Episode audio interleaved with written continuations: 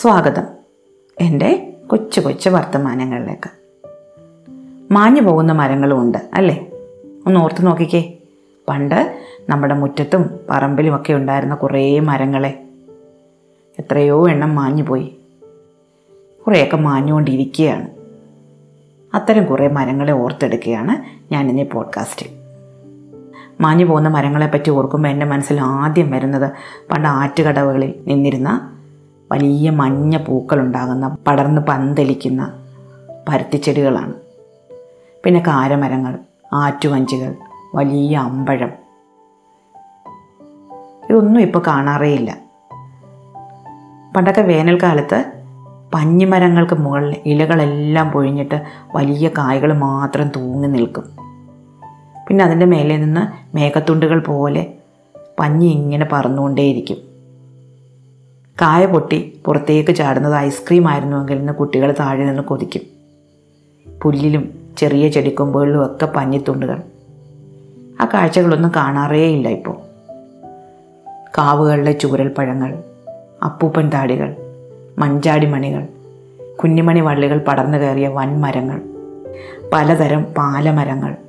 ഞങ്ങളുടെ തൊട്ടപ്പുറത്തെ മഠത്തിലെ പറമ്പിൽ ചമ്മതമരം ഉണ്ടായിരുന്നു അധികം എങ്ങും ഇല്ലാത്തൊരു മരമായിരുന്നു ചമ്മതമരം പിന്നെ ടാറിട്ട റോഡിൽ നിന്ന് ഞങ്ങളുടെ വീട്ടിലേക്ക് തിരിയുന്ന വളവിൽ വലിയ തണൽ പഴുത്ത് നിൽക്കുന്ന ഒരു മരമുണ്ടായിരുന്നു പൂവണ്ണ്. ആ പൂവണ്ണിൽ ചെറിയ മുള്ളുകളുള്ള കായകളുണ്ടാവും. കായകൾ തറയിലൊക്കെ വീണ് കിടക്കും. ഞങ്ങൾ കുട്ടികൾ ഇടയ്ക്ക് സമയം കിട്ടുമ്പോഴൊക്കെ പൂവണ്ണിൻ പിറക്കാൻ പോകും തോട് പൊട്ടിക്കുമ്പോൾ അകത്ത് നല്ല പുളിയും മധുരമുള്ള മാംസലമായ ഒരു കായും അതിനകത്തൊരു കുഞ്ഞു കുരുവുമായിരുന്നു ഉണ്ടായിരുന്നത്. ഞാൻ എൽ പി ക്ലാസ്സിൽ പഠിക്കുമ്പോൾ തന്നെ ആ മരം വെട്ടി. പിന്നീട് ഞാൻ എങ്ങും പൂവണ്ണ മരം കണ്ടിട്ടേയില്ല ഞാൻ പൂവണ്ണിനെ പറ്റി പറഞ്ഞപ്പോഴാണ് ചേട്ടൻ പുന്നമരങ്ങളെ പറ്റി പറഞ്ഞത്. ഞാൻ പുന്നമരം കണ്ടിട്ടില്ല. പക്ഷേ ഈ നാട്ടിലൊക്കെ പുന്നമരങ്ങൾ ഒരുപാടുണ്ടായിരുന്നു എന്ന് പറയുന്നു. പുന്നമരങ്ങളെപ്പറ്റി ഓർക്കുമ്പോൾ ദൂരദർശനിൽ പണ്ട് പുന്നയ്ക്ക വികസന കോർപ്പറേഷൻ എന്ന പേരിൽ വന്ന ഒരു ആക്ഷേപഹാസ്യ പരമ്പര മാത്രമേ എന്റെ മനസ്സിലുള്ളൂ. നാട്ടിലൊക്കെ തീപ്പെട്ടി കമ്പനികൾ ഉണ്ടായിരുന്ന സമയത്തൊക്കെ വീടുകളിൽ പെരുമരങ്ങൾ ഉണ്ടായിരുന്നു. ഊരിപ്പെരുമരങ്ങൾ എന്ന് ഞങ്ങൾ പറയും. വേനലിൽ ഇലകളും നീണ്ട തണ്ടുകളും പൊഴിച്ചിടും. വെച്ച കുറച്ച് വർഷങ്ങൾക്കകം വെട്ടാറാവും. തടിക്കച്ചവടക്കാർ വന്ന് മൊത്തമായി വാങ്ങിക്കൊണ്ട് പോയിക്കൊള്ളും.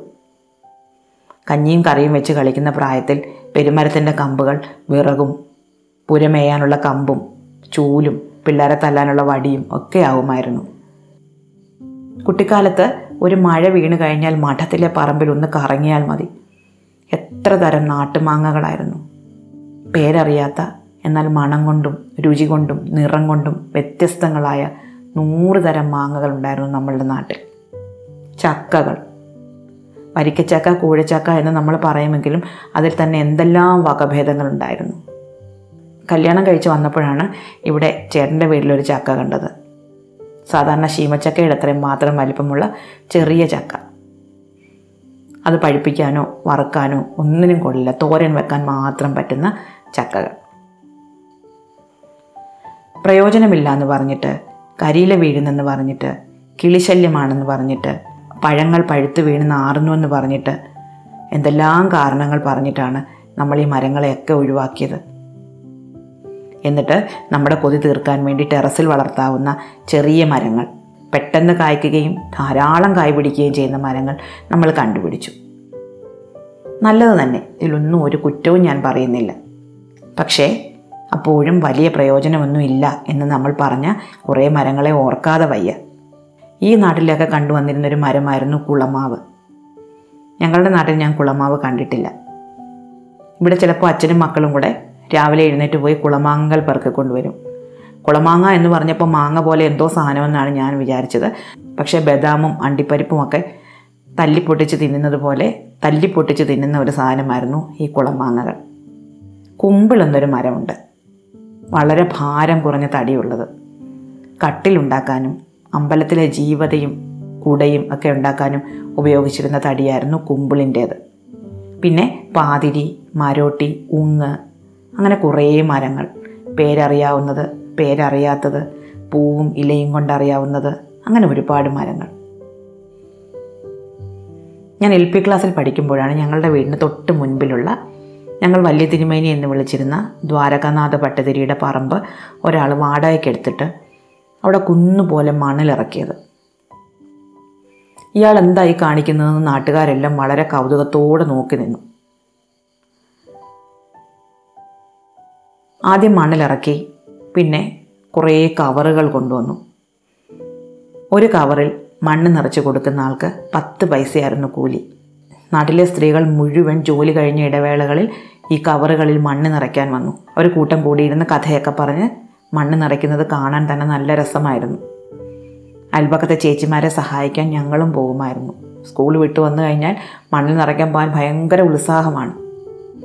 ആയിരക്കണക്കിന് കവറുകളിൽ മണ്ണ് നിറച്ചു. മണ്ണെല്ലാം നിറച്ചു കഴിഞ്ഞിട്ട് അയാളതിൽ വിത്തിട്ട് വെള്ളമൊഴിച്ചു വളരെ പെട്ടെന്ന് മരത്തൈകൾ കിളിച്ചു വന്നു. ആ മരത്തൈകളെല്ലാം ലോറിയിൽ കയറ്റി എങ്ങോട്ടോ കൊണ്ടുപോവുകയും ചെയ്തു. ബാക്കി വന്ന മരത്തൈകൾ ഞങ്ങൾക്കൊക്കെ അയാൾ തന്നു വെറുതെ. അത് വാറ്റിൽ അക്കേഷ്യ പിന്നെ പേരറിയാത്ത നാട്ടുകാരൊക്കെ കാറ്റിലാടും പൂമരം എന്ന് പേരിട്ട് വിളിച്ച മഞ്ഞപ്പൂ ഉണ്ടാകുന്ന ഒരു മരം ഒക്കെയായിരുന്നു അവ. ആ വർഷമാണ് വനമഹോത്സവം വലിയ ആഘോഷമായിട്ട് കൊണ്ടാടി തുടങ്ങിയത്. ഓഫീസുകളിൽ നിന്നും സ്കൂളുകളിൽ നിന്നുമൊക്കെ എല്ലാവർക്കും ഈ വാറ്റിൽ അക്കേഷ്യ മാഞ്ചിയ മരങ്ങൾ കിട്ടി. അതൊരു അസംബന്ധമായിരുന്നു എന്ന് കാലം തെളിയിച്ചു. പിന്നീട് കാലം പോകെ ജൂൺ അഞ്ചാം തീയതി പരിസ്ഥിതി ദിനത്തോടനുബന്ധിച്ച് വൃക്ഷത്തൈകൾ കിട്ടിത്തുടങ്ങി. ഒരു അധ്യാപികയായതോടെ കഴിഞ്ഞ വർഷങ്ങളിലെല്ലാം വൃക്ഷത്തൈകൾ വിതരണം ചെയ്യുകയും ചെയ്തു. അതോടനുബന്ധിച്ച് ഞാൻ എപ്പോഴും ഓർക്കുന്ന ഒരു കാര്യമുണ്ട്. ഒരു ജൂൺ മാസം നല്ല മഴയൊക്കെ പെയ്ത് തോർന്നു കഴിഞ്ഞിട്ട് ഞാൻ സ്കൂളിൽ നിന്ന് വീട്ടിലേക്ക് മടങ്ങായിരുന്നു. അപ്പോൾ ഞങ്ങളുടെ സ്കൂളിനടുത്ത് ഒരു പാലമുണ്ട്. ആ പാലത്തിന്റെ ഒരു വശത്ത് കുറേ കുട്ടികൾ കൂടി നിൽക്കുന്നത് കണ്ടു. ഞങ്ങളുടെ സ്കൂളിലെ താഴ്ന്ന ക്ലാസ്സിലെ കുട്ടികളും തൊട്ടടുത്ത സ്കൂളിലെ കുട്ടികളും ഒക്കെ ഉണ്ട്. എല്ലാവരും കൂടെ ചേർന്ന് ഒരു പത്ത് പന്ത്രണ്ട് കുട്ടികളോളം ഉണ്ട്. ആൺകുട്ടികളും ഉണ്ട് പെൺകുട്ടികളും ഉണ്ട്.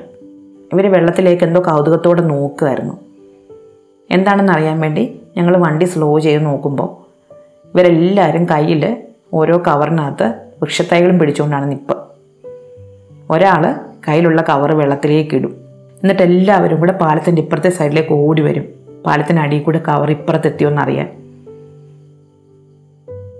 അവർ കവറിനെ തോൽപ്പിക്കുകയാണെങ്കിൽ ഭയങ്കര ആർപ്പ് വിളിയാണ്. കവറിനെ കണ്ടു കഴിഞ്ഞിട്ട് പിന്നെയും തിരിച്ച് അപ്പുറത്തെ സൈഡിലോടും അടുത്ത ആളുടെ കവർ വെള്ളത്തിലിടും. ഒരു വൃക്ഷത്തൈയുടെ വില. അത് പണമായാലും മറ്റെന്ത് മൂല്യമായാലും. അറിയാനുള്ള പ്രായമാവാത്ത കുഞ്ഞുങ്ങളായിരുന്നു അവർ അതുകൊണ്ട് പിന്നീട് എല്ലാ വർഷവും വൃക്ഷത്തൈകൾ വിതരണം ചെയ്യുന്നതിന് മുമ്പായിട്ട് ഞാൻ പോകുന്ന ക്ലാസ്സുകളിലൊക്കെ ഞാൻ അവരോട് ഈ കഥയും അങ്ങനെ ചെയ്യരുതാത്തതിന്റെ ആവശ്യകതയും പറയാറുണ്ടായിരുന്നു. ഇപ്പോൾ ഒരുപാട് വെറൈറ്റി മരങ്ങൾ സ്കൂളുകളിൽ നിന്ന് കൊടുക്കാറുണ്ട്. പപ്പായ തേക്ക് വേപ്പ് അഗസ്ത്യച്ചീര ഈട്ടി കുമ്പിൾ മുരിങ്ങ മഹാഗണി അങ്ങനെ ഒരുപാട് മരങ്ങൾ. റംബൂട്ടാനൊക്കെ കിട്ടുന്നത് കുട്ടികൾക്ക് ഭയങ്കര ഇഷ്ടമാണ്. പലപ്പോഴും ഇതെന്ത് മരമാണെന്ന് ചോദിച്ചിട്ടേ കുട്ടികൾ വാങ്ങാറുള്ളൂ. പണ്ട് എന്ത് കൊടുത്താലും വാങ്ങുമായിരുന്നു. ഇപ്പം അങ്ങനെയല്ല. വലിയ മരങ്ങളൊക്കെ ആണെങ്കിൽ വെക്കാൻ സ്ഥലമില്ല ടീച്ചറെ വേണ്ട എന്ന് പറയും. വീട്ടിൽ തന്നെ വെക്കണമെന്നില്ല റോഡിൽ വെച്ചോ അല്ലെങ്കിൽ മറ്റെവിടെയെങ്കിലും വെച്ചോ എന്ന് പറയുമ്പോൾ ചിരിക്കും. ചില കുട്ടികൾ ചില മരങ്ങൾ കൊണ്ടുപോയിട്ട് പിറ്റേന്ന് തിരിച്ചു കൊണ്ടുവരും. കഴിഞ്ഞ വർഷം ഇതേ മരമായിരുന്നു കിട്ടിയത്. ഇത്തവണ മാറ്റി തരുമോ എന്ന് ചോദിച്ചിട്ട്. ചില കുട്ടികൾ മറ്റുള്ള കുട്ടികളുടെ മരങ്ങൾ കൂടി വാങ്ങിക്കൊണ്ട് പോകാറുണ്ട് പണ്ടൊക്കെ എന്റെ മരം എന്ന് പറയുന്ന ഒരു ഡയറി എഴുത്തുണ്ടായിരുന്നു കുട്ടികൾക്ക്. അത് സർക്കാരിൽ നിന്ന് തന്നെ കൊടുക്കുന്ന ഒരു ഡയറി ആയിരുന്നു. ആ ഡയറിയിൽ കുട്ടികൾ വാങ്ങിക്കൊണ്ട് പോകുന്ന മരങ്ങളുടെ നാൾ വഴി വളർച്ച എഴുതി വെക്കുമായിരുന്നു. വളരെ ആത്മാർത്ഥമായിട്ട് മരങ്ങൾക്ക് പേരൊക്കെ ഇട്ട് വളരെ മനോഹരമായ ഡയറി എഴുതിയ കുട്ടികളുണ്ട്.